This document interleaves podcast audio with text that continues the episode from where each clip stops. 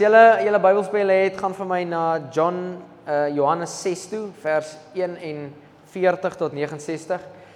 Um hierdie is 'n ding wat baie swaar op my hart druk al 'n tydjie. Ek het al oor hierdie bedien in die verlede, maar ek het gevoel is weer 'n tyd vir nou. Is jy are you a fan or are you a follower?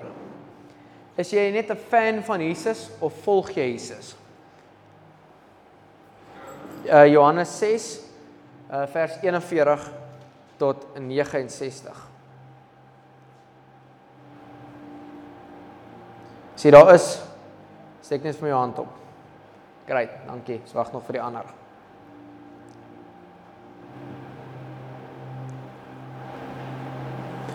Sal ons nou maar in Afrikaans lees vanaand. OK. Die Jode het gemor omdat hy gesê het ek is die brood vanuit die hemel. Nou jy weet, ek wil net vir jou 'n bietjie agtergrond gee. Jesus het nou net 'n klomp ouens kos gegee 4000 plus mense en hulle almal volg hom al vir dae lank volg hom. En Jesus kom op 'n punt wat hy vir hulle sê, hoorie, julle kom nou hier agter my aan vir miracles. Julle het uh, nou 'n klomp goed gesien, julle het nou kos gekry, maar julle weet nie eers dat ek die brood is wat die hemel uitkom. Julle voorvaders het manna gehad uit die hemel uit. Maar God het my gestuur nou hiernatoe en ek is die brood wat uit die hemel uit gekom het. Nou is die Jode nou de mekaar en kwaad onder mekaar nou. Sê hulle, die Jode het gemor omdat hy gesê het ek is die brood wat uit die hemel gekom het. Hulle het gesê, is dit nie Jesus, die seun van Josef nie? Ons ken mos sy pa en sy ma. Hoe kan hy nou sê ek kom uit die hemel? Jesus sê toe vir hulle, moenie so onder mekaar mor nie. Niemand kan na my toe kom as die Vader wat my gestuur het hom nie na my toe trek nie en ek sal hom op die laaste dag uit die dood laat opstaan. Nou kan jy dink dat niemand na Jesus toe kan kom as God jou nie trek nie. In ander woorde, jy kan nie eers op jou eie tot bekering kom nie as God jou nie getrek het nie. Jy kan op jou eie nie gered raak nie as God jou nie getrek het nie. Jy kan jy op eie nie na Jesus toe kom as God jou nie getrek het nie. Anders is jy soos daai ou wat op jou eie kom en dan volgende week sien net weer in die bar. Vir kom, maar volgende week lyk dit maar net weer en dan vat dit 'n hele tyd tot die Here regtig nou vir jou by rock bottom uitkry en dan kom jy, nê? Nee? Ehm um, by een van die profete staan daar geskrywe vers 3 uh vers 45 en hulle sal almal mense wees wat deur God geleer is. Elkeen wat na die Vader geluister, wat na die Vader luister en van hom geleer het, kom na my toe. Dit wil nie sê dat iemand anders al die Vader gesien het nie. Net hy wat van God afkom, hy het die Vader gesien. Dit verseker ek julle, wie in my glo, het die ewige lewe. Ek is die brood wat die lewe gee. Julle julle voorouers het in die woestyn manna geëet en tog gesterwe. Maar hier is die brood wat uit die hemel kom, sodat 'n mens daarvan kan eet en nie sterwe nie. Ek is die lewende brood wat uit die hemel gekom het. As iemand van hierdie brood eet, sal hy ewig lewe en die brood wat ek en die brood wat ek sal gee is my liggaam. Ek gee dit sodat die wêreld kan lewe. Die Jode het toe onder mekaar begin stry en gesê, "Hoe gaan hy sy liggaam vir ons gee om te eet?" Kan jy nou dink? Hier is 'n ou in Appington. Die miracles is die vlak vol. Daar kom hy op 'n dag sê, "Hoorie, ek is die brood van die lewe. Ek is die liggaam wat gegee word." Nou sê ons, nou sê ek vir Bianca, "Bi, hoor hierdie ou." Weet jy, hoe kan hy sê Ons moet sy liggaam eet as hy mal. Sy van sy kop af. Jy kan nou dink, hoe kan hy sy liggaam vir ons gee om te eet? Vra die manne onder mekaar. Maar Jesus sê vir hulle, dit verseker ek julle, as julle nie die liggaam van die seun van die mens eet en sy bloed drink nie, het julle nie die lewe in julle nie. Wie my liggaam eet en my bloed drink, het die het die ewige lewe. Ek sal hom op die laaste dag uit die dood laat opstaan. My liggaam is die ware voedsel en my bloed is die ware drank. My liggaam eet wie my liggaam eet en my bloed drink, bly in my en ek in hom. Soos die liewe die lewende Vader my gestuur het, het uh en ek deur hom lewe, so sal hy wat my eet ook deur my lewe. Hierdie brood wat uit die hemel gekom het, is nie soos die manna wat julle voorouers geëet het nie. Hulle het dit geëet en tog gesterwe. Wie hierdie brood eet, sal lewe. Dit het Jesus toe gesê toe hy dit het Jesus gesê toe hy die mense in die sinagoge in Kapernaum geleer het. Nou kan jy dink van vers 41 af um tot hier waar ons nou is vers 59. Hoeveel keer het jy gehoor het Jesus gesê ek is die brood wie van my eet gaan lewe. Ek is die brood wie van my eet gaan lewe. Ek is die brood wie van my. Hy druk dit op hulle af. My vrou sal sê hy ry dit nou holrig. Né? Nee? Hy druk dit op hulle af. Hy ry dit tot hulle dit verstaan tot dit in hulle is. Vers 60.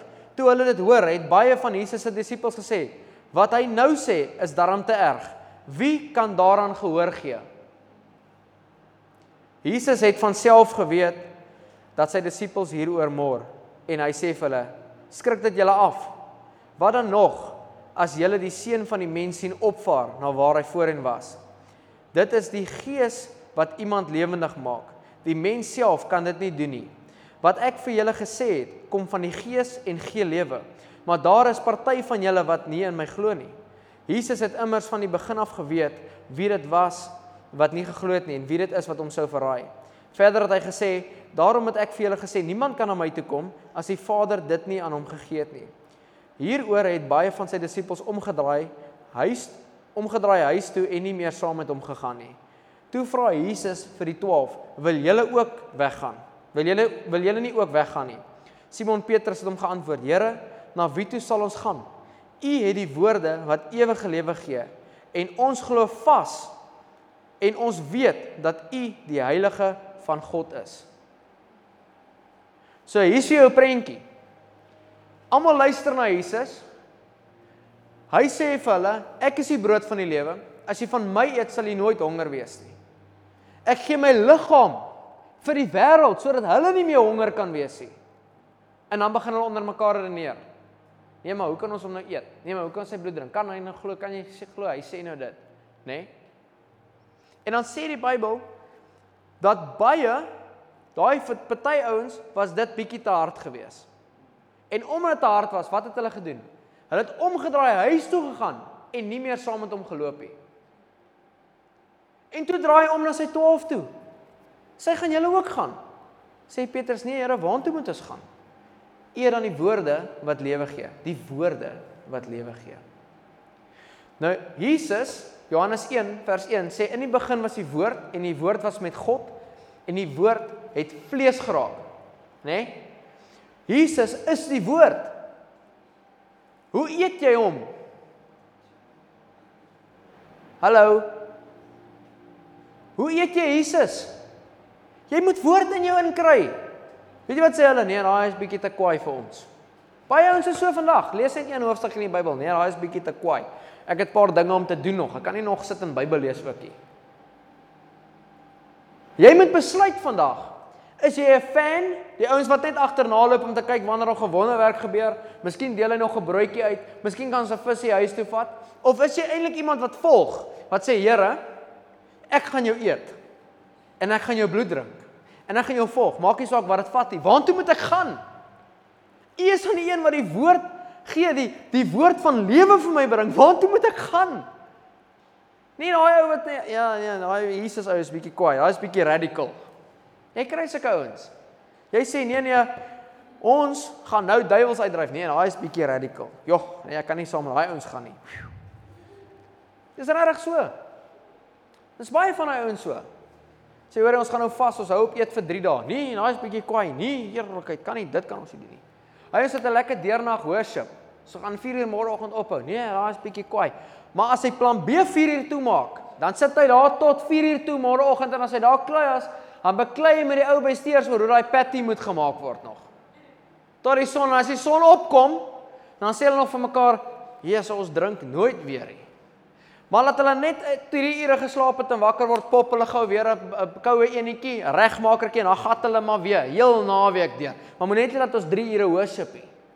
Want dit is bietjie kwaai. Maar ons kan na vir tonight's going to be a good night 9 keer in plan B deur luister en om deur dans. Jou voete is al so seer. Jy het al so baie gedrink, jy loop net badkamer toe dan wen jy die danskompetisie soos jy gekletter is. Maar moet net laat ons vir 'n uur wil bid nie. Dan sit nou 'n bietjie kwaai. Dan draai ons om en loop ons huis toe.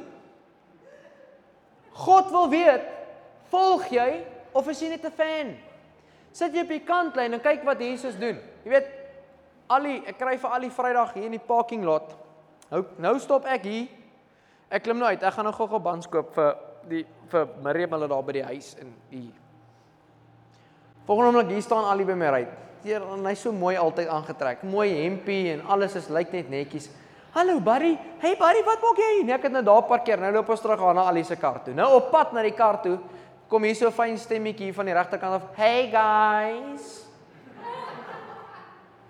Hoe laat was daai buddy? Was seker 10:00 daai oggend. Dis omtrent daar rond. 10:00. Hey guys. Nou draai ek kyk ek die kant toe. Nou sit hy staan so swart BMW ingereverse. Hierso agterin sit 'n jong meisie en 'n jong seun. Sy het net so glasie lyk soms of sy skoon brandewyn aan dit, nê? So lyk like dit. En ek is op 'n bietjie uit eerlikheid. So. Weet ek het nie eers ek is soos hy. ek kan nie nou wat ek al sê het. Ek sê, "Hey, Jesus loves you so much. I know." Ek sê, "Ja, but you don't love him." You don't love Jesus.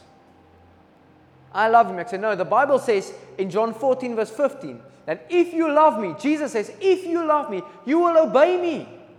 You don't love Jesus.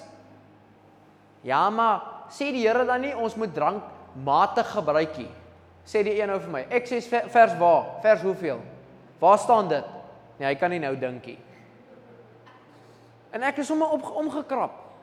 Sê, ek weet nie al hoe jy gevoel daar nie, nee, maar ek's omgekrap gewees. Ek sommer omgekrap.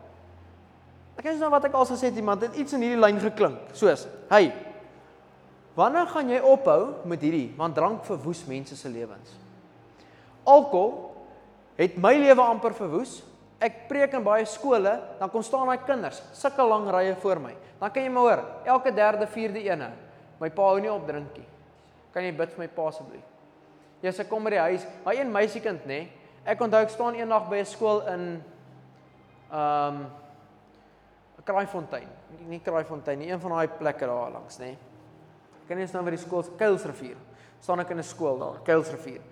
En hulle het my 30 minute gegee, eventually toe ek afklim toe sê die hoof niemand gaan nêrens, almal word nou voorgebid, nê. En ek staan ek bid vir 800 kinders. Hulle staan so in 'n ry, bid vir 800 kinders, nê. Dan kom staan 'n jong meisie voor my, kleerling meisietjie. Haar balkies op haar baadjie is linkerkant tot heel onder, regterkant tot heel onder van alles wat sy al vermag het in die skool. Eerste span netbal, hokkie, top 10 debat, noem dit skaak, sy het alles, het sy daar, nê? Nee? En sy en ek en sy ek vat haar hande en ek vra vir waarvoor bid ek. Sy sê as ek vanmiddag by die huis kom, nê, nee, dan lê my boeties onder 'n tafel weggekruip en my ma's krippel geskop in my pa se gesig. Elke middag. Wat moet ek doen? Ek wil nie huis toe gaan nie. Op haar gesig beeldskoon. Alles is alles is reg op die oog af. Maar by die huis weet sy sy gaan nou huis toe en sy gaan nou 10 teen ook geskop en geslaan word om haar boeties te beskerm en haar ma weer reg op op die voete te kry. En dis wat in my hart opkom toe hierdie ou vir my sê hierdie girl nou so lyk. En ek sê vir alkohol verwoes lewens. En dit weet baie keer voel dit hoe durf jy my nog hoe durf jy nog 'n rede soek om daar te wees? Hoe durf jy? Hoe durf jy die seun van God aan 'n kruis hang? Hy's uitmekaar uit geruk. Die Bybel sê hy is onherkenbaar gewees. Sy rug het soos 'n geploegde land gelyk. Die laaste druppel bloed meng met die stof op Golgotha en die weg oop hemel toe is vir jou daar. En dan durf jy sê dis oukei. Okay. So Jesus het vir my sonde gesterwe en vergewe en nou kan ek maak net wat ek wil. Vir my sê jy eintlik, hier's Jesus se gesig vol bloed. Druk dit in die modder en dis wat ek dink van jou. Gee my nog 'n dop. En wat ook al jou issue is. Kyk nog 'n porn movie.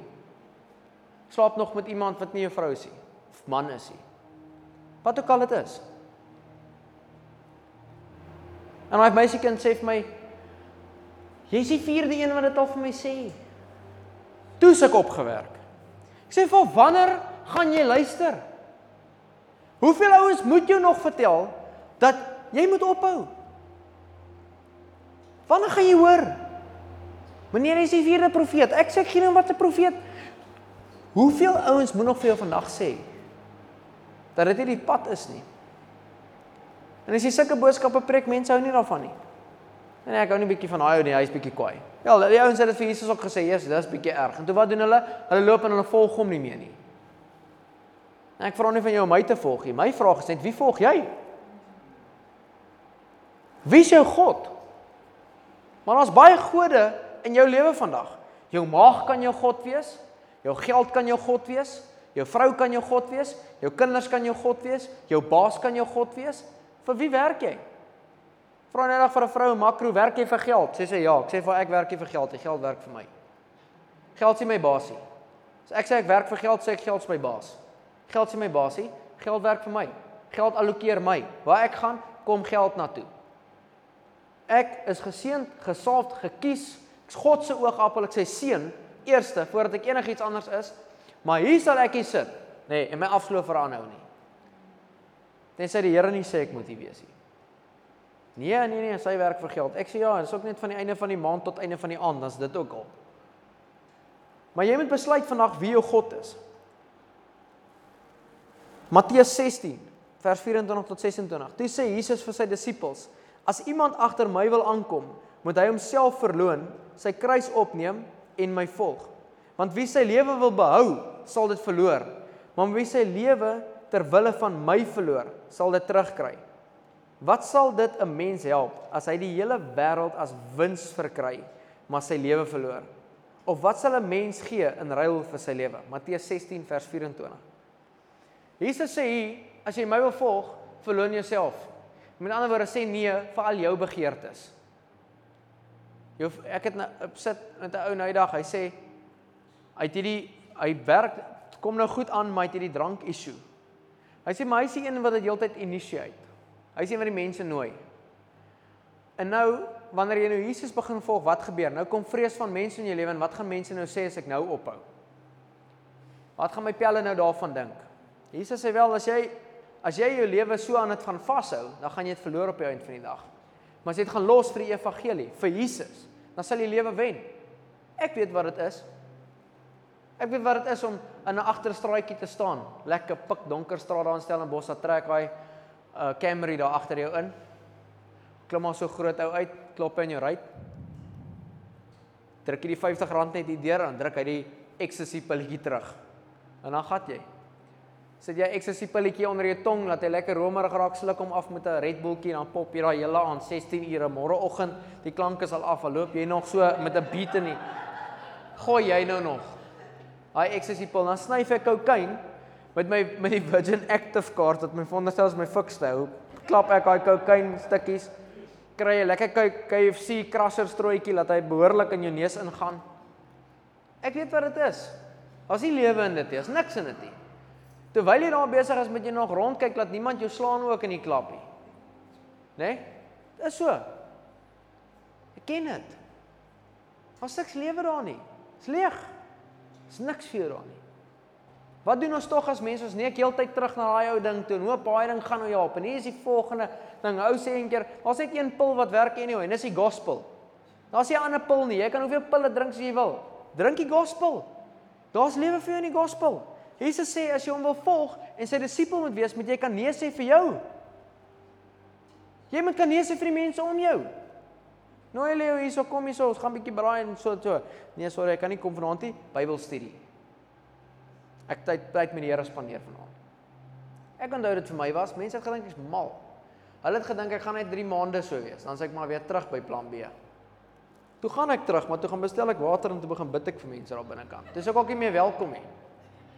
Dis regtig. Ek het 'n pel daar binnekant gehad. Hy sê Jesus saves hempie aangegaan. Toe hy by die deur kom, toe sê hulle vir hom trek jou baadjies zip toe. Jy kan nie met daai hempie in nie.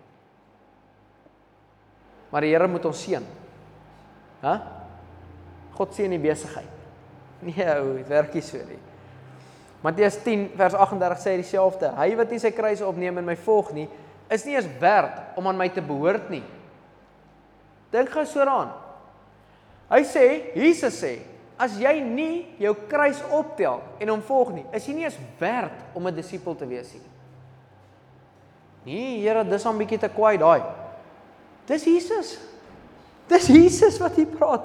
As hy nie sy kruis opneem en my volg nie, is hy nie werd om aan my te behoort nie. Met ander woorde, as jy vandag nie jou kruis optel en jouself verloon en Jesus volg nie. Ek praat nie van jy glo in Jesus nie. Die ou wat in Jesus glo, is die ou wat op die kantlyn sit. Dis die fan. Ek glo in hom. Daai vrou in daai kar en daai man in daai kar sê vir ons Vrydag, hulle glo in Jesus. Ek sê maar as jy glo dat hierdie kar jou lift huis toe is, dan sal jy sekerlik in hom klim. As jy glo dat Jesus jou lift hemel toe, sal jy sekerlik hom volg. Jy sal sekerlik 'n keuse moet maak om hom te volg. En om Jesus te volg beteken ek volg hom. As ek sê, kom hier buddy, stap hier agter my. Staan agter my. Volg my, volg my, volg my.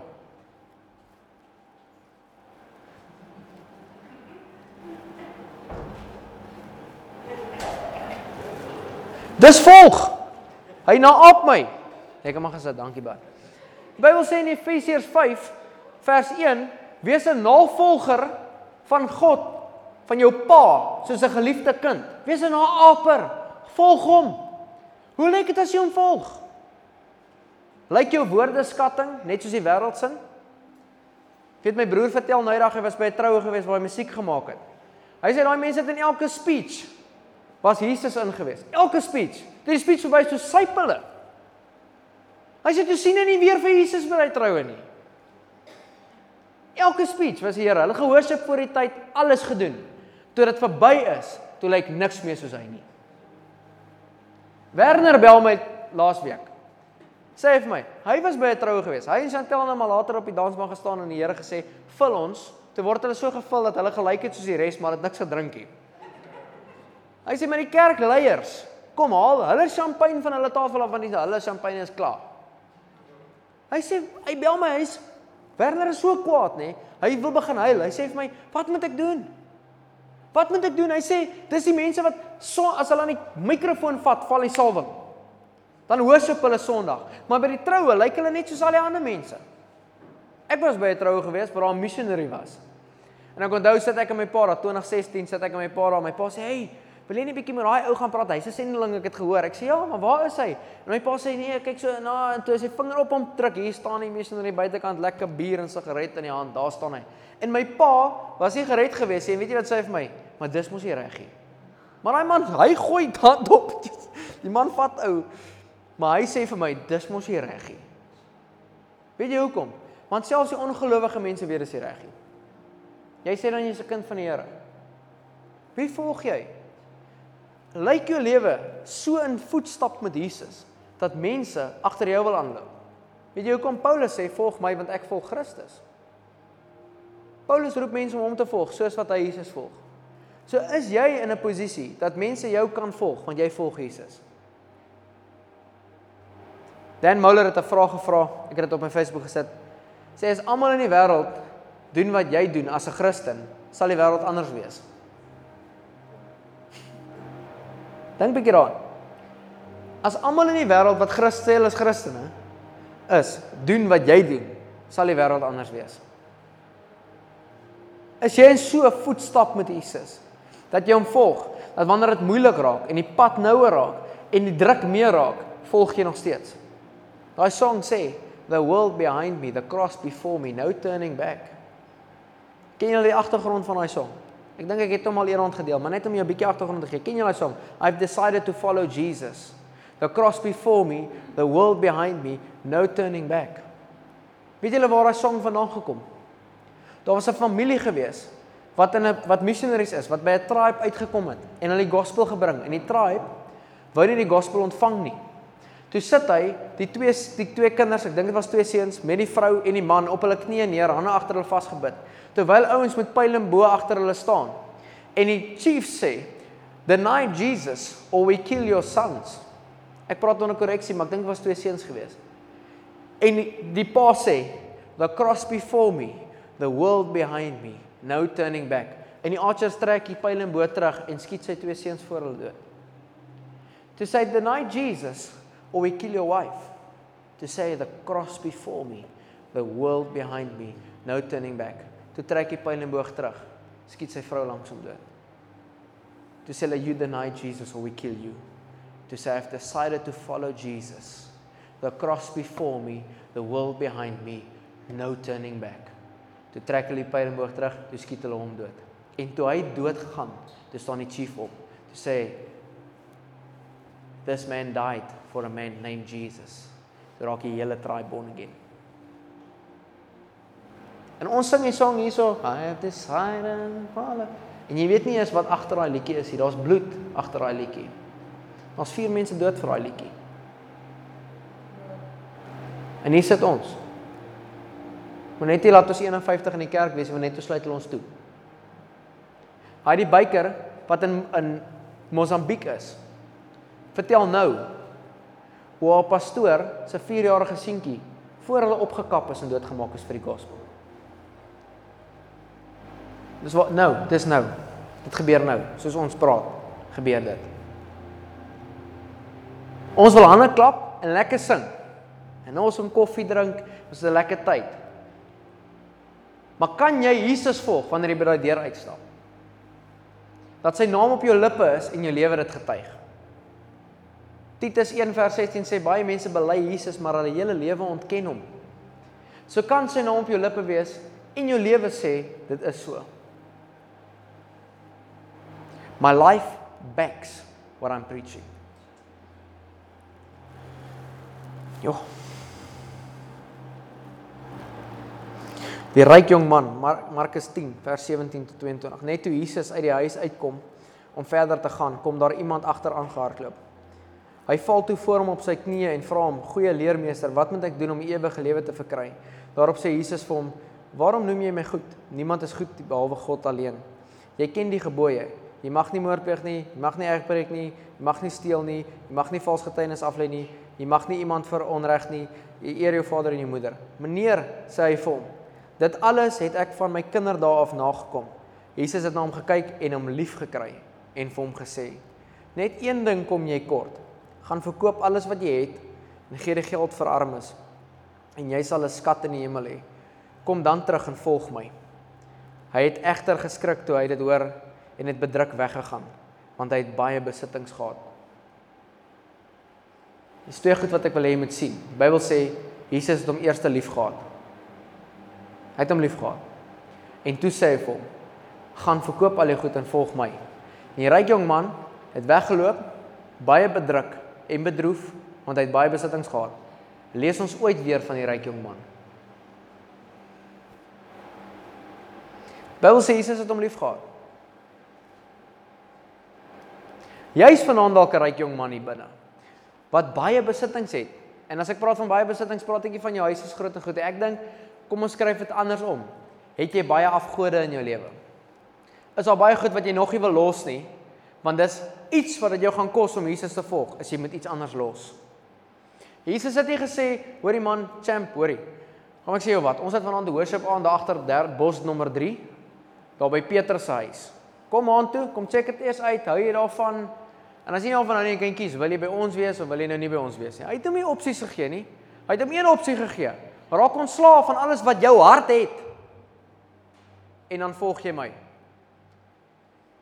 Want net daarna sê hy vir die disippels, dis makliker gaan moeilik vir 'n ryk makliker vir 'n kameel om deur die oog van 'n naald te gaan as om vir 'n ryk man om in die koninkryk te kom. Hy het nie daar gesê jy mag nie ryk wees nie. Hy het daar gesê as rykdom jou hart besit, gaan dit vir jou moeilik wees. Want jy gaan staat maak op jou rykdom om jou in die koninkryk te kry. Weet daai ryk jong man kon nog kom en sê man kom ek steek net 'n paar pitte vir die bediening. Wat wat party ons doen? Nee, ons saai 100 000 vir die kerk elke maand, maar dan slaap hy nog rond. Daai ons is hier in hierdie dorp. Hulle bid kliphard vir al die ander mense, maar hulle lewe lyk nie al die tyd nie so nie. Jesus sê gaan, raak ontslaaf van al die goed wat jou hart het en dan volg jy my anders is jy net 'n fan. Jy klap hande langs die kant. Jy sê ek glo in Jesus, daar gaan hy verby. Prys die Here ek's reg. En dit is hoe dit werk nie. Godsdienst en tradisie oor die jare het gesê, kom kerk toe as jy klein is, ons spat jou kop vol water, jy's nou gedoop. Okay, great. Nou steek jou handjie op as jy snaar 9 is en dan sê jy, nou is ek voorgestel aangeneem en nou is jy good to go. Dis wat godsdienst en tradisie jou geleer het. Dis nie God se hart nie. Jesus sê volg my. Dit beteken, toe Jesus gedoop is, was hy 30 jaar oud. Nou het ek 'n keuse gemaak om hom te volg. Wat doen ek? Nou gaan ek gedoop raak. No questions about it. En die doop is die grootste debat as jy daaroor begin praat. Weet jy hoekom? Want ons krag gaan in die vyand wil jy nou nie. Godsdienst wil jou nog 'n rede gee om 'n bietjie uit te stel. Nee, kom ons uh, onthou jy was mos gedoop toe jy klein was. Jy volg nie Jesus se ou. Want hoekom nie? Want jy hoor jy moet onder water gaan, toe gaan in jou hart, dis bietjie te erg. Net soos hierdie ouens. Nee, daai is bietjie te kwaai vir my. Ek dink ons gaan maar eerder huis toe. Matthew Henry sê whatever is the object for which men forsake Christ That is the price at which Satan buys their souls. Worry. Whatever is the object for which men forsake Christ, that is the price at which Satan buys their souls. Yet one soul is worth more than all the world. This is Christ's judgment upon the matter. He knew the price for souls, for he redeemed them. Nor would he underrate the world, for he made it. The dying transgressor cannot purchase one hour's respite to seek mercy for his perishing soul. Let us then learn rightly to value our souls and Christ as the only savior of them. Die ou wat verlate gaan, wat nie Jesus ken nie, wat hom nie gevolg het nie, wat hande geklap het langs die pad, wat nie sy lewe neergelê het en die koning gevolg het nie. Daai ou sal die een kans weer kry nadat hy gaan slaap het. Die een kansie. Dis verby. Jy het dit nou. Net soos daai vrou in daai kar vir my sê, vier mense het al vir haar gesê sy moet ophou drink. Wel ek was die 5de een. En ek hoop sy het opgehou. Want sy gaan nooit kan sê sy het nie geweet nie. Sy het geweet. Vier het albei gestop en Picard was die 5de een. Sy het geweet.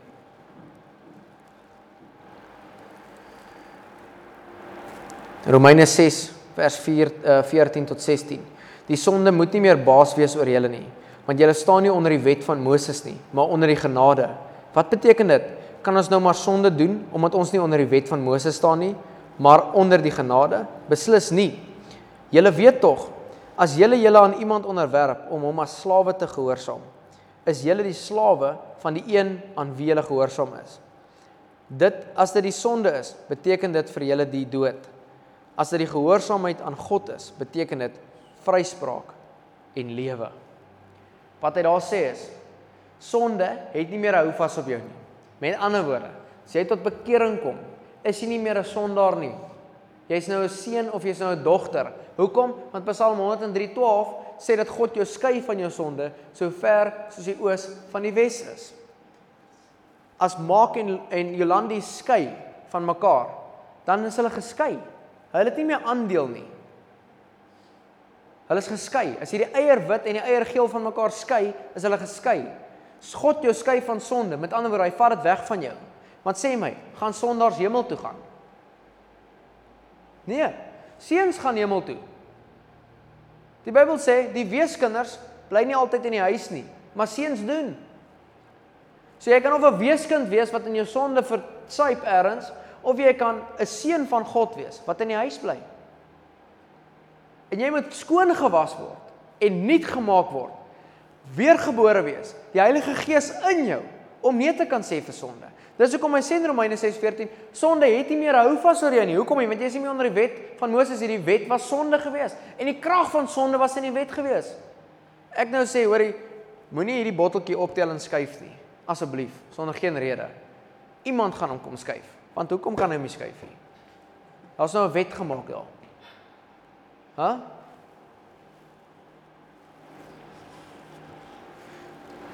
Want jy's rebellie gebore in sonde.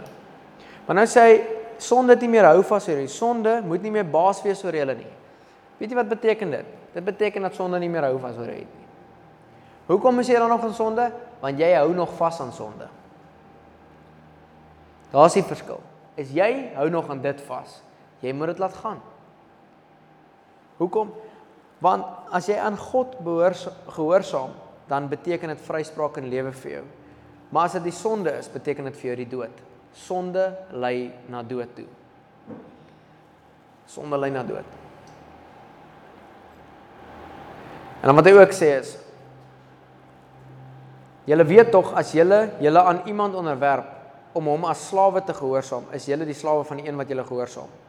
In ander woorde, as hy sigaret sê rook my en jy steek hom aan, wie is die slaaf, die sigaret of jy? Hæ? As hy selfoon sê kom, check bietjie iets wat jy nie mag kykie en jy doen dit. Wie is die slaaf? Die selfoon of jy? Ja. Jy is die slaaf aan dit wat jy gehoorsaam. Nou wie se stem hoor jy vandag? In die Bybel sê, my skape ken my stem en die vreemdelings sal nie volg nie. Wie se stem volg jy? En vanaand weet ek ons is 'n klein groepie mense. It's awesome.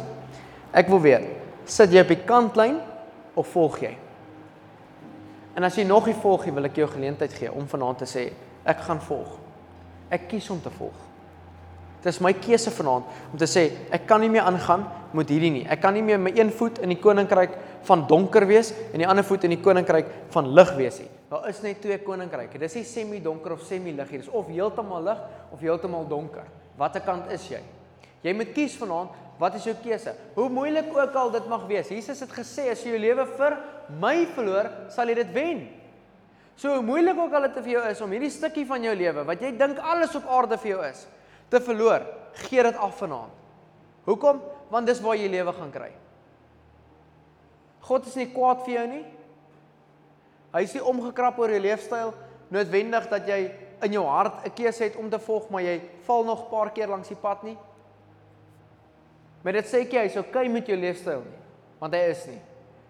Ek dink nie God sou okay met enigiemand wat in sonde leef nie. Anders hoekom sal hy sy seun aan 'n kruis laat hang het? Hy's nie okay nie en hy tolereer dit nie. Jy moet 'n keuse maak. En moenie sê ag ons is almal maar sondaars nie. Ja, jy maak 'n keuse. Is jy een of was jy een? Is jy nou maar nog in dit of gaan jy nou maar uit dit uitkom? Gaan jy nou maar nee sê? Ter wille van die evangelie. Want dis die keuse wat jy moet maak vanaand. Kom ons bly. Sluit die oë en bid ons om.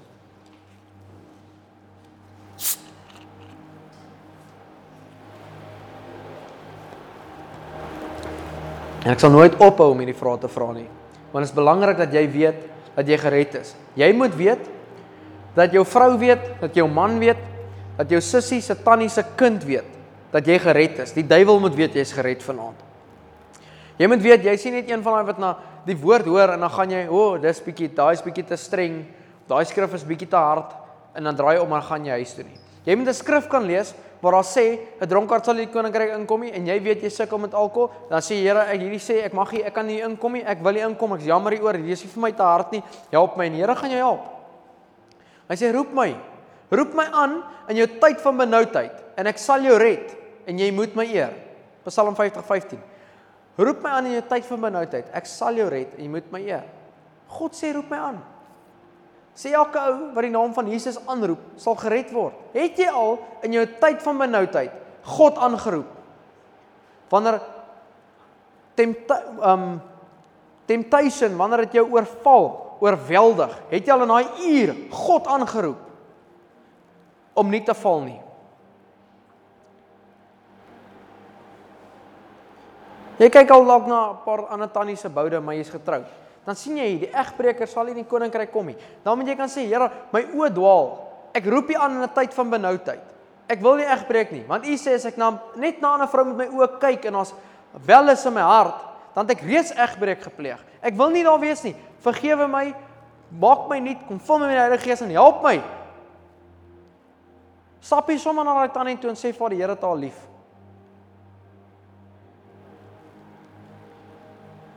Maar dan moet 'n tyd en 'n uur wees. Weet ek sit vanmiddag hier met die span en ons ek vra hoe gaan dit en en ek hoor almal se stories en ek hoor die dringendheid in elkeen se hart om Jesus te volg.